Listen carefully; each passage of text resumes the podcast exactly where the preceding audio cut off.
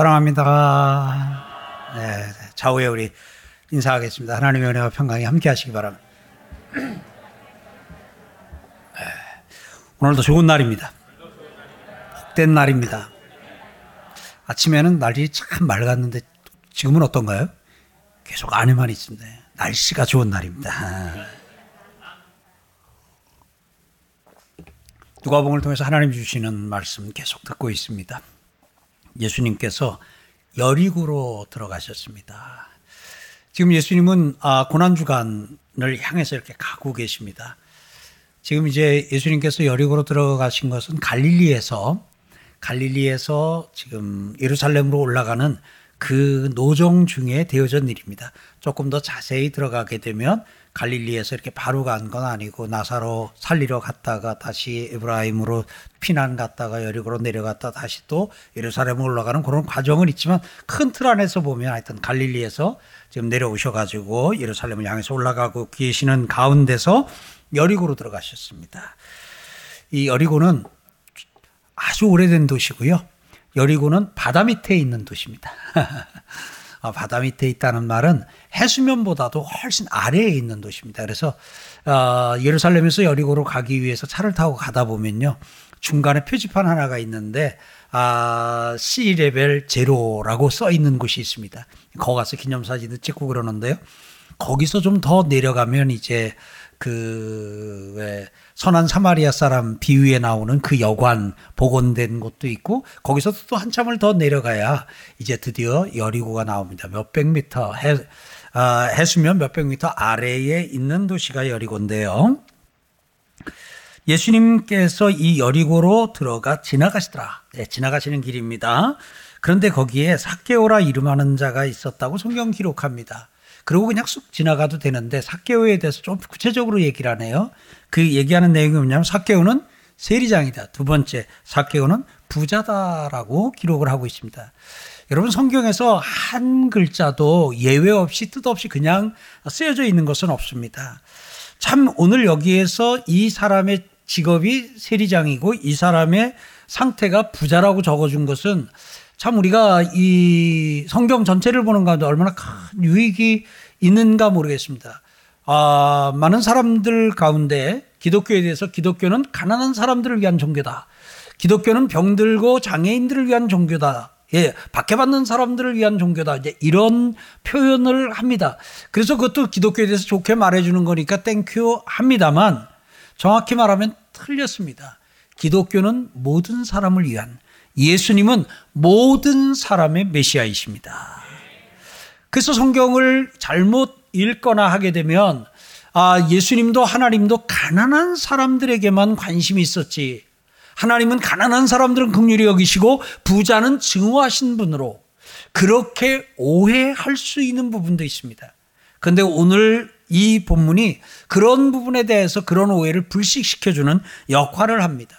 저는 우리 서울광역교회 성도님들이 여러분들이 이제 사람들을 대할 때에 아 가난한 사람들을 향해서는 아주 각별하게 그리고 이렇게 좀 뭐 지식이 없거나 그런 사람을 향해서는 아주 뜨겁게 아주 모든 친절을 다 베풀면서도 좀 부요하거나 지위가 높은 사람들을 바라보게 되면 그냥 싸우려고 달려드는. 그리고는 이제 기본적으로 그냥 부자는 다 도둑놈이야. 뭐 이제 이런 식의 그런 생각을 혹시 우리가 갖고 있다면 그것의 변화가 있기를 소망합니다. 바뀌어지는 은혜가 있길 바랍니다.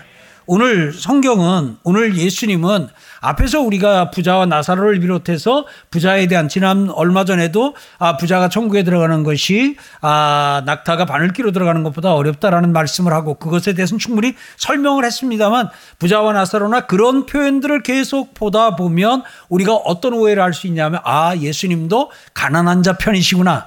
여러분 예수님은 가난한 자 편 아니세요. 예수님은 예수님은 모두를 사랑하십니다. 오늘 여러분들이 굳이 편을 갈라서 어느 한 편에 쓰려면 하나님 편에 쓰시고요. 그리고 우리는 가난한 자나 부한 자나 많이 배운 자나 많이 배우지 못한 자나 그러한 사람들을 다 우리가 품고 사랑하는 그 사람이 여러분이고 저이기를 소망합니다. 오늘 우리는 이 본문을 통해서 이 사개오가 세리장이고 부자잖아요. 그런데 그가 예수께서 어떠한 사람인가 하여 보고자 하여 보고자 하되 키가 작고 사람이 많아 할 수 없었다 그랬습니다. 자, 세리장이면 당시 어떻게 지위로 해도 좀 높아요. 그 다음에 부자입니다. 좀 높아시면 한 말씀 드리고 갈게요. 아, 요게 나오는 세리장과 오늘의 세무공무원은 다릅니다. 남성도에서 이렇게 친해지고 어느 정도 하게 될 때 세무서 다니는 세무공무원인 성도를 김세리, 박세리 막 그렇게 부르면 안 돼요. 왜냐하면 성경에 나오는 세리가 그렇게 좋은 의미로 좋게 사용된 것보다는 다 죄인의 대명사처럼 쓰였기 때문에 그렇게 아, 부르면은 그렇게 불림을 당한 성도가 마음이 불편할 거예요. 한 사람 빼고 박세리는 괜찮겠어요. 네. 웃어주시는 분들은 아, 좀 수준이 좀 되시는 거지. 네. 자, 오늘 어, 괜한 소리를 해가지고 설교의 흐름이 네. 부자고 세리장이라는 지위가 있는데 그럼에도 이 사람이 지금 예수님을 향해 나가고 있어요. 예수님에게 관심을 갖습니다. 사랑하는 성도 여러분, 우리 이거 기억해야 돼요. 부자도 예수님에게 관심이 있습니다. 우리가 간혹 놓치는 거 있어요. 가난한 사람은 없으니까 기댈 것도 없고 하니까 예수님에 대해서 관심을 갖고 예수님께 쉽게 나올 것이다. 그러나 부자는 가진 것도 많고 기댈 언덕도 큰 언덕이 있으니까 굳이 예수 없이도 그는 아, 살 수 있을 것이다. 이렇게 오해를 합니다. 안 그래요. 지위가 높은 사람도 낮은 사람도 상관없이 모든 사람에게는 예수가 필요해요. 왜 그러냐면요. 사람이 처음 지음받을 때, 아, 하나님이 그 사람 안에 있었어요. 죄를 지음으로 말미암아 하나님이 떠나셨어요. 하나님이 떠난 자리가 빈 자리가 됐어요.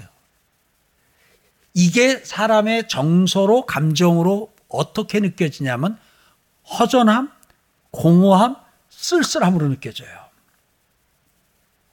그래서 사람 안에 허전함과 공허함이 있어요.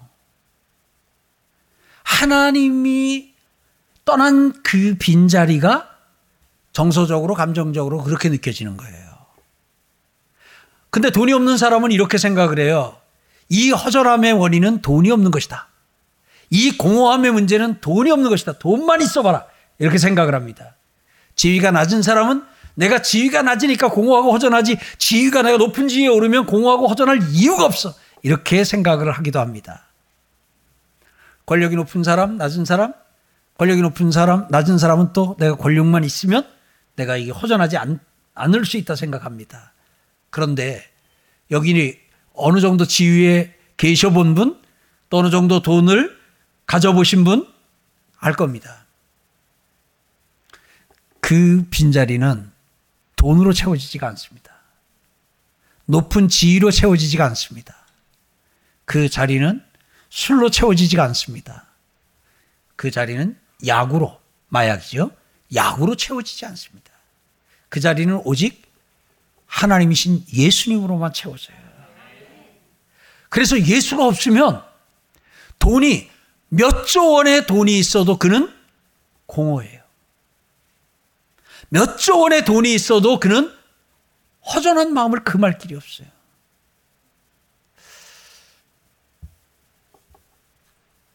어, 어제인가 신문을 보는데 그 백화점에 VIP에 대한 한 바닥 정리한 글을 봤어요. 와, 백화점에 VIP 등급 안에 등급이 7개가 있다 그러더라고요. 그래서 그 7개 안에 있는 등급 중에서 1등급에 해당하는 사람은 어떤 사람인가 했더니 1년 동안 그 백화점에서 6억 이상의 매출을 올린 사람. 제가 그 기사를 읽고 백화점에 가서 뭘 사면 1년에 6억 원어치를 살까? 자동차를 파는 것도 아니고, 에? 비행기를 파는 것도 아닐 텐데 뭘 사서 한 백화점에서 6억, 6억 원을 소비할까? 궁금한 마음이 들었어요. 없어서 사는 건 아니겠죠? 근데 그 1년만 그러는 게 아니라 매년 그렇게 일정 등급을 유지를 한다래요. 제가 신대원 다닐 때 교수님에게 교수님이 자기 사는 아파트 참 옆집이 참 좋다고 수업 시간에 자랑을 하셨어요. 그 당시 제가 전도사로 사례를 한 18만 원 정도 한 달 받고 있을 텐데 그 교수님이 그러는 거예요. 자기 옆집이 그렇게 뭘 많이 산대요. 근데 감사한 건 또 그렇게 많이 버린대요. 그래서 아침에 학교를 오려고 나오면 엘리베이터를 먼저 오는 게 아니라 거기 먼저 보고 그래서 거기 먼저 내놓기만 하면 가서 일단 들여오는데 어떤 거는 라벨도 안 뜯은 거. 예. 네. 그 1년에 6억 원 이상 하는 1등급인 음, 손님은 딱 백화점에 온다 그러면은 쇼퍼라 그래야 돼요? 쇼핑하는 걸 도와주는 사람? 그 사람이 현관부터 아, 안내해가지고 그냥 전용 공간 뭐 라운지에서 차 한 잔 드시게 하고는 그리고 안내하고서 아 이게 새로 나왔습니다. 이게 좋겠습니다. 이게 잘 어울릴 것 같습니다. 해가지고 쭉 한번 이렇게 한다 그래요. 그렇게 쭉 한 번 돌고 한 3천만 원, 4천만 원 결제하고 할 때 다 감사합니다. 최고십니다. 뭐 이렇게 문 앞에까지 따라 나와가지고 할 때는 아 약간 좀 뭐 이게 좀 채워진 것 같은데 그 쇼핑백 들고 집에 가서 펼쳐놓으니 그 옷이 그 옷이고 섞어놓으니 그 가방이 그 가방이고? 예. 그렇다고 동네 사람들 다 데리고 와서 내가 이런 가방이 있어요 하고 뭐 하루에 세 번씩 가방을 바꿔 메고 다닐 수도 없고 옷을 하루 열 번씩 갈아입을 수도 없고? 예. 하다 보니까 좀 그런 게 좀 허전하다 싶으면은 거기 한번 가게 되면 다 사람들이 와가지고 다 이렇게 하니까 거기에 가서 또 존재감을 좀 한번 느끼고 그리고 약간 좀 체험을 얻는 것 같고 오는데 이게 백화점에서 집이 와가지고 방에만 들어가면 그냥 쑥 빠져나가 버리니까 계속 그걸로 채우려니까 출근을 해야 되지 않을까 하는 출근을 하면 6억 원 매출을 달성할 수 있을래나 하는 생각을 해봤어요. 물론 그런 분들이 다 그런 분들은 아니겠지만 필요해서 사는 분들도 있으리라 생각합니다만은 일반적으로 이렇게 적정한 이, 그 수준 이상의 소비를 하는 그 속에는 허전해서 그러는 거예요. 그래서 어떤 분은 이 속이 허전하면 자꾸 밥을 먹어요. 그러면 속이 안 채워지고 배가 채워져 가지고 속이 차는 게 아니라 배가 차요. 웃을 대목인데 안 웃어서 그냥 넘어가겠어요. 그래서 우리가 뭔가 속이 허전하게 되면 뭔가 그 허전함을 달래기 위해서 이렇게 하는데 근원적인 예수를 믿는 사람도 밥을 안 먹으면 속이 이렇게 허전하고 정서적인 어떤 것들도 좀 이렇게 누리지 못하면 좀 허전할 수 있어요. 이게 그런 거가 예수 믿는다고 완전히 없는 건 아니에요. 그러나 근본적인 부분에서는 예수님이 하나님이 하나님 자리에 딱 자리를 잡으셔야 그때부터 허전함이 사라져요. 허전함이 사라지신 분 아멘. 공허함이 없어지신 분 아멘. 예. 내가 돈으로 채우고 물건으로 채우고 술로 채우고 또 어, 약으로 채우지 않아도 그냥 그냥 있어도 그냥 뭐 많은 재산은 아니고 또 많은 높은 지위는 아니랄지라도 그냥 평범한 삶을 사는데도 늘 속이 꽉 찬 느낌이 드시면 아멘요. 이게 여러분 얼마나 큰 복이에요. 이게 예수로 속이 채워진 사람에게 나타나는 증세입니다. 오늘 여기 이 부자 이 사케오 돈 많았어요. 세리장이라는 지위도 있었어요. 그렇지만 그에게는 예수가 필요했어요. 그래서 이 사개오는 어떻게 보면 제대로 길을 찾아간 거예요. 누구에게 갔어요? 예수님에게로 달려갔어요. 예수님에게로. 자, 우리 서울광명교회 성도님들은 다 예수님께 뛰는 은혜가 있길 바랍니다. 허전하다 싶으면 예수님께 달려가고 뛰어가고, 예. 그리고 인생에 아직도 그 속에 하나님이 계시지 않아 계속해서 이 허전함을 달래기 위해서 이리저리 이렇게 방황하는 혹 그런 분들이 오늘 계시거나 이 설교를 또 보고 있다면 오늘 예수님을 영접하심으로 말미암아 근원적인 이 허전함과 공허함을 근원적으로 날려버리는 은혜가 있기를 축원합니다. 키가 작았다고 성경에 키 이야기가 나온 사람이 삭개예요. 키가 얼마나 했을까 몰라요. 근데 여기서 키가 작은 게 뭐냐면 이거예요. 앞에 사람이 있으면 같은 크기의 사람이면 그 사람 이 뒤통수에 내가 가려가지고 그 앞에가 안 보여요. 이렇게 깨금발이라죠. 이렇게 아 이렇게 좀 뒷발 발뒤꿈치를 들고 이렇게 본다래도 그 머리 위를 눈이 넘지 못하면 안 보이는 거예요. 네. 머리 하나 더 있다라면 그냥 서서도 보일 텐데 그러니까 아마 키가 작았다는 거는 그냥 보통 키 정도 되거나 그보다 조금 작았다는 그런 의미입니다. 여하튼 그 앞으로 예수님이 지나가시는데 사람들이 쭉 있다 보니까 여기서 예수님이 보이지 않는 그런 상태입니다. 예수님께 나아갔는데 예수님을 만날 수 없는 예수님을 만나는데 이렇게 아, 좀 쉽지 않은 상황이 됐어요. 포기할 법도 한데 이 갈망이 컸던 것 같아요. 예수님을 향한 그 허전함과 공허함의 원천을 어, 예수로 채우고자 하는 마음이 뜨거웠던 것 같아요. 근데 가만히 보니까 오늘 성경을 보니까 앞으로 달려갔다 그래서 처음 잘못 읽으면은 그 예수님이 저쪽에 계시면 그 예수님 쪽으로 달려갔다고 아는데 그게 아니고요. 예수님이 지금 이 방향으로 가고 계시는데 보니까 이쪽 양쪽에는 사람이 꽉 차가지고 여기서는 어떻게 뚫고 들어가거나 예수님 볼 수가 없어요. 근데 예수님이 이쪽으로 가신다. 그러니까 이 사람 막 뛰어가지고 앞으로 간 거예요. 그래가지고 예수님이 이쪽으로 오실 거다 하고 거기 갔더니 옛날 성경에는 뽕나무, 예. 거기 올라갔더니 돌무화과 나무가 있는 거예요. 그러니까 그 나무 위에 올라가서 기다린 거예요. 그러니까 아니나 다를까 예수님이 일행하고 오시다가 나무 위에 있는 사개오를 발견했어요. 그래서 성경에 예전 성경에는 예수님께서 사개오를 우러러 보시고 그랬어요. 짓궂은 사람이 퀴즈를 내기를 성경 퀴즈 내면서 예수님이 우러러 보신 사람 뭐 이런 퀴즈를 또 성경 가지고 그렇게 하는 거 아니에요? 예. 하여튼 그랬던 적이 있어요. 근데 오늘 여기서 앞으로 달려가니 보기 위하여 돌무화과 나무에 올라갔어요. 예수께서 그리로 지나가시다가 그곳을 그곳에 이르사 쳐다보시고 예 그러니까 당연히 쳐다보고는 그리고는 사케오야 속히 내려오라 그러십니다. 여러분 여러분 어른이죠. 어른이 나무, 뭘 보려고 나무 위에 올라간다. 체면 손상이에요. 체면 유지예요. 그 여러분 저 어, 길을 가는데 연예인이 지나가는데 아, 사람이 가려서 안 보여요. 그래서 전봇대 위에 올라갔어요. 어? 안 올라갈 거예요? 예. 예. 어른이 전봇대 위에 올라갔으면 그러면 체면 손상이에요, 유지예요? 예. 그래요.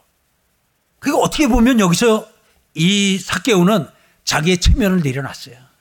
체면보다도 하여튼 예수님을 만나야 되고 예수님을 봐야 돼요. 네. 예수님께서 지나가시다가 보고는 사개오야 하고 그의 이름을 불러주십니다. 예수님이 여리고 사람 아니에요. 예수님 갈릴리에서 사역하셨어요. 지금 이 여리고를 지나가는 중이에요. 그런데 사개오의 이름을 알고 그의 이름을 불러주셨어요. 여러분 하나님은 어떤 분이신 줄 아세요? 여러분과 저의 이름을 알고 이름으로 불러주시는 거예요. 그래서 여러분 성경에서 누구 이름이 나오면 아, 내 이름도 이렇게 불러주시는구나. 그래서 찬양도 있잖아요.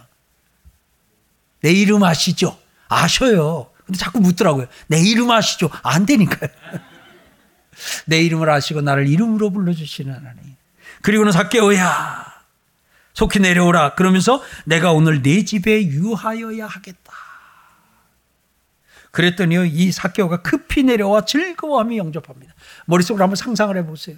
예? 그 나무 위에 올라갔다가 나무 위에 올라갔다 내려온 그 옛날 성경에 뽕나무로 나오니까 어렸을 때 뽕 땄던 기억이 있어 뽕나무에 어른이 올라갈 수 있나 막 그래가지고 그러는데 이 돌무화가 나무 사진 한 장 보여드릴게요. 이게 천년 이상 된 오래된 건데요. 예, 저게 여리고에 있는 그 뽕나무예요. 이 돌감 저기 저 똑같은 나무예요. 옆 보여줘 보세요. 예, 사람이 올라가면 저렇게 보여요. 캄보디아의 김황철 선교사님입니다. 매미 같은 느낌이죠. 저 일부러 좀 컨셉으로 저 나무가 얼마나 두꺼운가 하는 것을 좀 리얼하게 보여주기 위해서 제가 저렇게 좀 약간 짓궂게 좀 올라가 매달리시라고 찍었어요. 예. 충분히 올라갈 수 있는 그 당시에 나무가 저렇게 천년 되거나 천년 이상 된 건 아니겠지만 그래도 하여튼 나무가 이 나무가 됐어요. 큰 나무라는 거예요. 자, 거기서 이제 막 내려와가지고 즐거워하면서 어쩔 줄 몰라 하면서 아, 예수님 이쪽으로 가시죠. 막 그러고 있는, 그러고 있는 사개월을 한번 상상해 보십시오. 예수를 만나면 이런 즐거움이 있습니다. 예. 그런데 무사람들이 보고 주변에 둘러서 있던 사람들이 보고는 수군거립니다. 그러면서 말을 합니다. 저가 죄인의 집에 유하러 들어갔도다. 저가 어디 갔다고요? 죄인의 집에 갔다 그랬습니다. 그리고 수군거립니다. 삭개오가 그 예수님 앞에 딱 와서 서가지고는 이럽니다. 주여, 내 소유의 절반을 가난한 자들에게 주겠습니다. wow. 예수님이 그렇게 하라는 거 아니에요? 두 번째. 제가 만약 가난한, 아, 제가 만약 누구의 것을 속여 빼앗은 일이 있으면 네 배나 갚겠나이다. 그랬어요. 이건 구약의 그 율법을 준행하겠다는 거예요. 이렇게 사케오가 얘기한 걸로 봐서 사케오는 세리장이었고 부자였지만 그의 재산을 이렇게 막 불이하고 부정한 방법으로 착취하듯이 탈취해서 얻은 건 아니지 않을까 하는 생각을 합니다. 만약 예수님만 계신 자리에서 그렇게 한다면 그거는 뭐 할수 어, 있는데 지금 아 사람 예수님에게 접근할 수 없을 정도로 많은 사람들이 있는 자리에서 한 말이잖아요.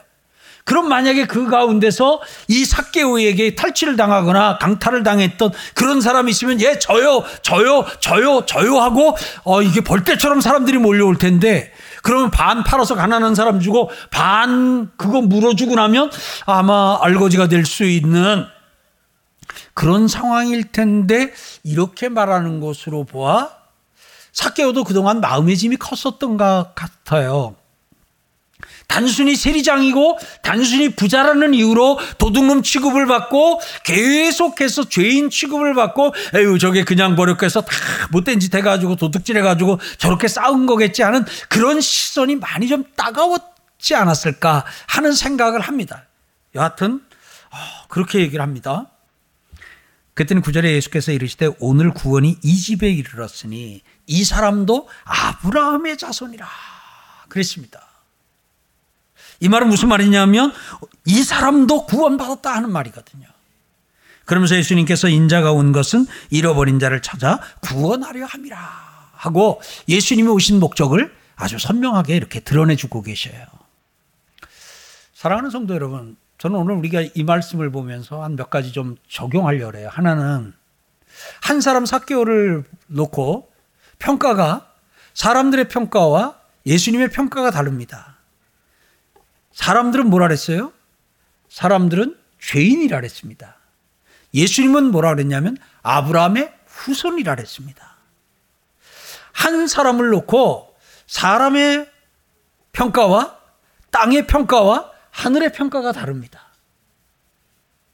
사람들의 평가와 성경의 평가가 다릅니다. 여러분, 어느 평가를 받아들이시겠습니까? 지금 오늘 여러분을 향한 평가도 마찬가지입니다. 여러분 친척들이, 여러분 지인들이, 여러분 알고 있는 사람들이 여러분에 대해서 평가하는 것과 하나님이 여러분을 평가하고 예수님이 평가하는 것이 같은 경우도 있지만 다를 수도 있어요. 여러분, 어느 평가를 받아들이시겠습니까? 성경은 다른 사람이 너에 대해서 뭐라고 하는 것에 대해서 민감하지 말라. 그게 지혜다. 그랬어요. 다른 사람이 널 보고 뭐라 그러는지 자꾸 들으려고 그러지 말아라. 그거 그렇게 유익한 거 아니다. 그럽니다. 혹시 여러분은 다른 사람이 나에 대해서 뭐라 그러는지 그게 궁금해서 친구를 만나면 영철이가 나보고 뭐라 그러디? 영숙이가 내 얘기 뭐라고 하디? 묻는 어리석은 분은 없지요?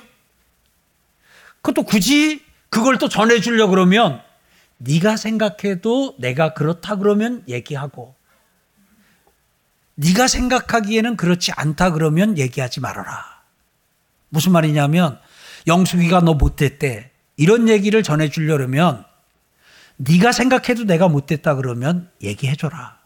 근데 네가 생각할 때 내가 생각할 때 너는 못되지 않았다. 그럼 얘기하지 말아라. 여러분, 그러니까 우리가 우리에게 말을 전해주는 사람 얘기를 들을 때 지혜해요. 영숙이가 그러는데 너 못됐대라고 이야기를 하면 아 얘가 나를 못됐다고 생각하는구나. 이렇게 받으면 돼요. 근데 그렇게 전해주는 사람은 한결같이 이렇게 얘기를 하죠. 나는 안 그런데. 근데 안 그러면 얘기를 안 하면 되지요. 근데 내가 생각할 때도 교만해. 근데 영숙이도 교만을 해. 근데 영숙이가 너보고 교만하다 그랬는데 내가 생각해도 그렇다. 그러니까 너 교만 버려야 돼. 차라리 이게 솔직한 거지요. 나는 아닌데 영숙이가 자꾸 너 교만하다 그러더라. 그럴 때는 하나 둘 셋. 네가 그렇게 생각 안 하면 영숙에게 나한테 하지 마. 연습 한번 해볼까요? 이건 외워둬야 될 대목이라서 하나 둘 셋. 네. 아주 중요한 거예요. 네. 여러분 그 자꾸 다른 사람이 내게 대해서 뭐라 그러고 하는 것에 대해서 뭐라고 평가하는 것에 예민하면 정신이 병이 들 위험성이 높아져요. 예. 네.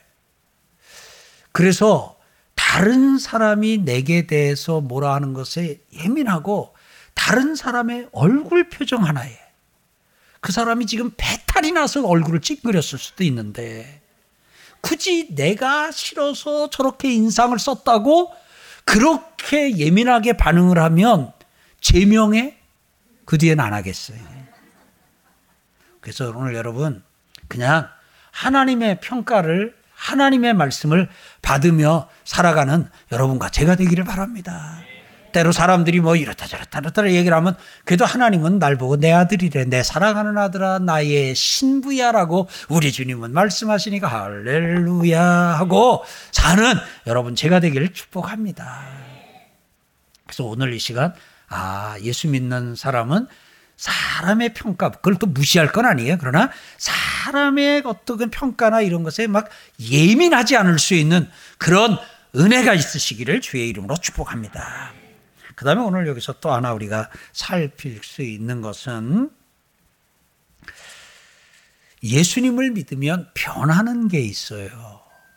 예수님을 믿으면 변화가 일어나요.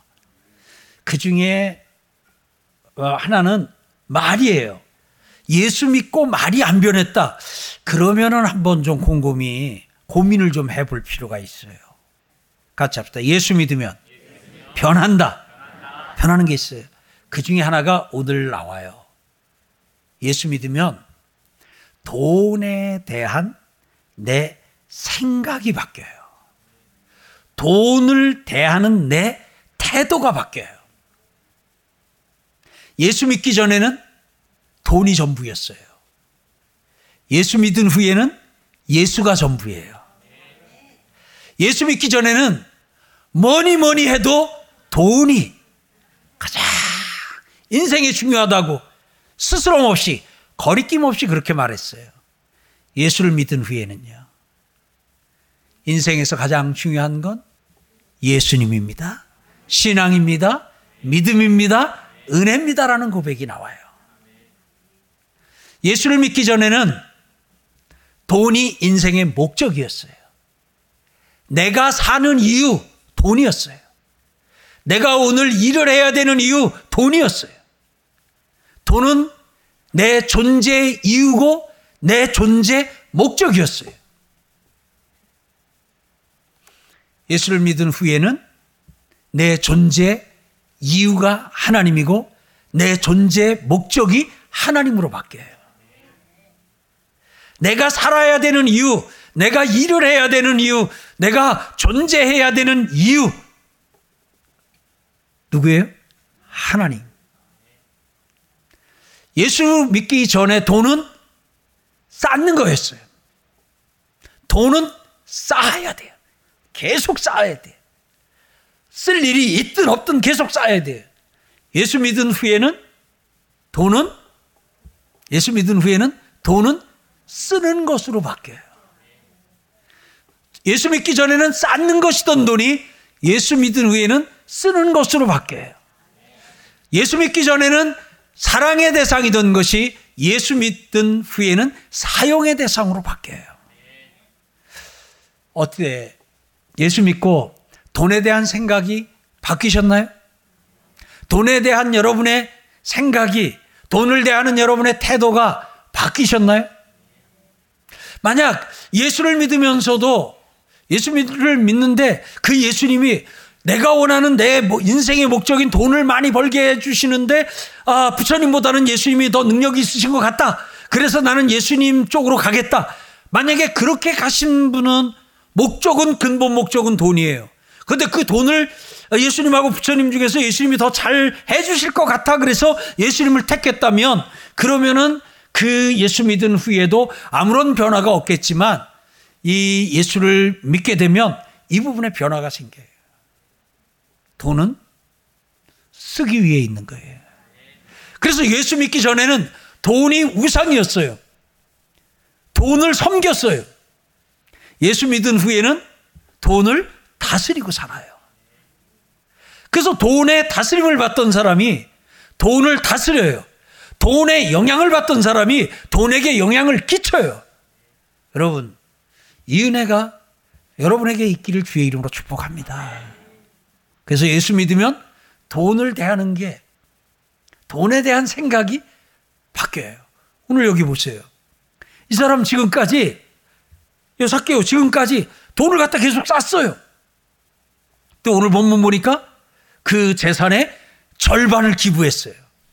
그 재산의 절반을 썼어요. 가난한 자들을 위하여. 사랑하는 성도 여러분, 오늘 돈에 대한 가치가, 생각이, 태도가, 순위가 바뀌어지는 은혜가 있기를 주의 이름으로 축복합니다. 그리고 이제 이렇게 돈을 다스리고 살면 사람이 돈으로부터 자유, 자유로워져요. 그러다 보면 사람을 사귈 때도 전에는 나한테 이익이 되냐 손해가 되느냐와 냐가 그 사람과 교제를 깊이 할 거냐 덜 할 거냐가 기준이었는데 이제 그런 것들이 바뀌고 나니까 사람이 많이 맑아져요. 순수해져요. 이 은혜가 우리 서울광명교회 모든 성도들에게 있기를 주의 이름으로 축복합니다. 그리고 오늘 여기서 또 하나 오늘 본문 보니까 예수님은 인자가 온 것은 잃어버린 자를 찾아 구원하려 함이라 그랬습니다. 뭇 사람들은 이 사개오를 죄인이라고 정죄했습니다. 예수님은 이 사개오를 잃어버린 자라고 정의했습니다. 여러분 예수를 믿지 않는 우리 곁에 있는 사람들을 오늘 우리가 무엇이라고 정의합니까? 교회에 교적이 있습니다. 교적을 정리하다 보면 교적을 정리하다 보면 아, 예수를 믿는 남편이 있는데 예수를 믿지 않는 아내가 있고 예수를 믿 는 아내가 있는데 남편은 믿지 않거나 부모는 안 믿거나 자녀가 안 믿는 경우 있어요. 그러나 가족이 등록을 하다 보니까 그 가족의 거기다 옆에다가 이렇게 좀 아, 표시를 이 사람이 지금 신앙 상태나 이런 부분에 대한 구분을 해놓을 필요가 있어서 적습니다. 일반적으로 보게 되면 신자 혹은 불신자 이렇게 나누는데 우리는 교회에서 아, 예수 믿지 않는 성도의 가족을 불신자로 분류하지 아니하고 전도 대상으로 분류합니다. 문자적으로 전도 대상으로 돼 있던가요? 아니면 그게 다른 아, 문자적으로 전도 대상으로 돼 있다고 우리 저 성백철 목사님이 확인해 줬어요. 이게 똑같은 표현이지만 아, 저 사람은 불신자. 어, 불신자 하게 되면 지옥 갈 사람이에요. 불신자 하면은 예수 믿지 않아 지옥 갈 사람이에요. 근데 전도 대상 하게 되면 그 사람을 대할 때에 마음이 달라요. 아, 우리가 세상에서 예수 믿지 않으면, 어, 불신자. 그러면, 아이고, 그래, 그렇게 욕심 부리고 살다가 지옥 가서 한번 고생을 해봐라. 아이고, 내가, 진짜, 내가 아주, 어, 이제 이렇게 대응할 수 있는데, 잃어버린 자라는 관점에서 하게 되면, 지금 막, 그러니까 흥분하고, 막 경외 없고 막 해도, 그래, 잃어버린 이 양을 위해서 예수님이 오셨지 하고는 그 잃어버린 사람을 우리가 되찾아야 된다는 그런 마음으로 그를 대할 수 있습니다. 사랑하는 성도 여러분, 같은 것이지만, 같은 사람이지만, 같은 돈이지만, 예수를 믿고 예수님의 관점에서 바라보면 이렇게 달리 보이는데, 그래서 예수를 믿으면 관점의 변화가, 시각의 변화가 있게 됩니다. 오늘 이 은혜가 아, 우리 서울강령교 모든 성도들에게 있기를 주의 이름으로 축복합니다.